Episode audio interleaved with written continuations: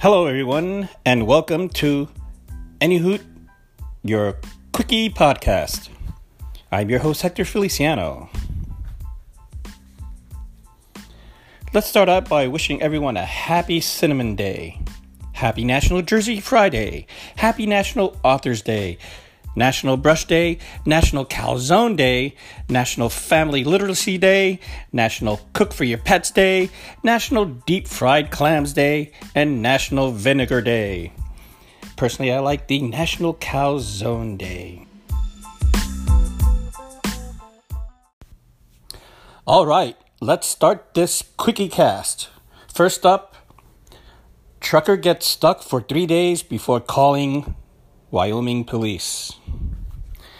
A local news outlet, Oil City News, reported that a truck driver called the Natrona County Sheriff's Office on October 29th to tell police that he was stuck. The, poli- the Wyoming police said that he that the truck driver was stuck on an impassable road for days before he called for help. When police found the stuck truck about eight miles southwest of Black Mountain, Wyoming, the driver said that he was following his GPS on the way to Salt Lake City when he became stuck on a two track roadway. The driver also told police that he had waited three days to call for help, though it isn't clear why he waited so long. The Natrona County Sheriff's Office deputy gave the driver food and water as well as a ride into Casper. A tow company was scheduled to retrieve the stuck truck on Wednesday. Well, that's a little strange. Stuck on a snow roadway for three days before calling Wyoming police. Why did he do that?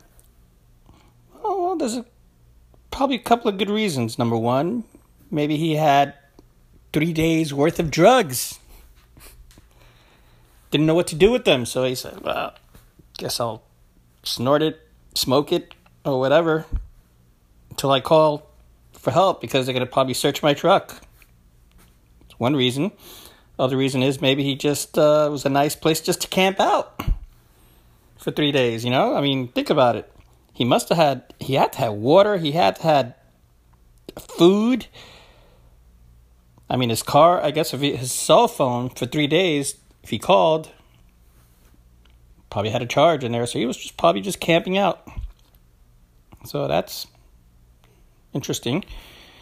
Just probably needed some me time. All right, what do you think?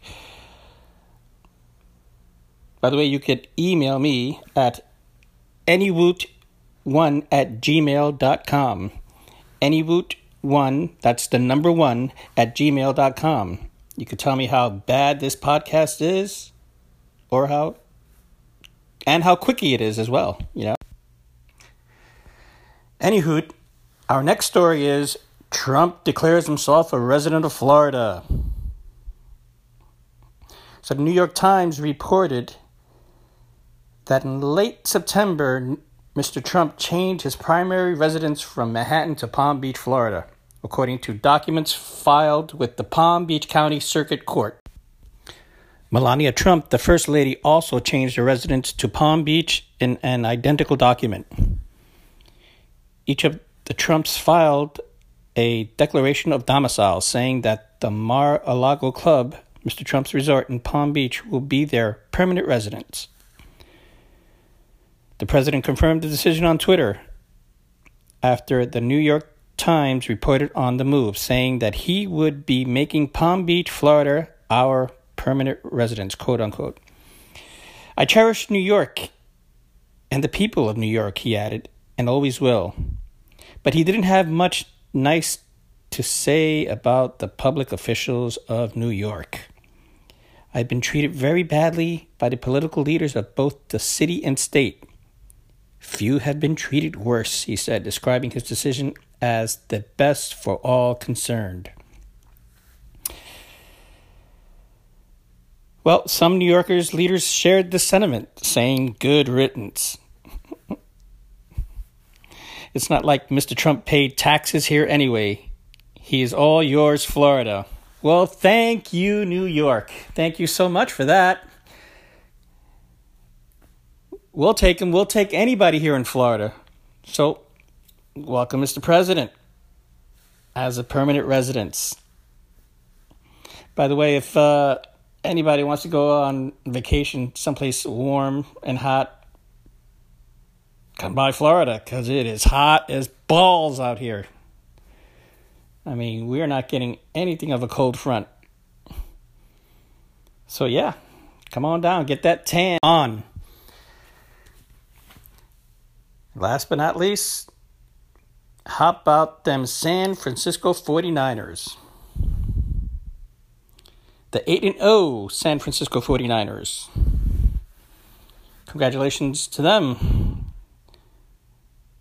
beating the Arizona Cardinals yesterday on Thursday Night Football. Score of 28 25. How about Jimmy Garoppolo there? He was 28 for 37 for 317 yards with four touchdowns, no picks. It's looking good. So the only two remaining undefeated teams in the NFL will would be the San Francisco 49ers and the New England Patriots. Huh. That could be an interesting Super Bowl. Although I think uh, the New Orleans Saints. They look pretty good in the NFC there. They'll give uh, the 49ers a run for their money. What do you think?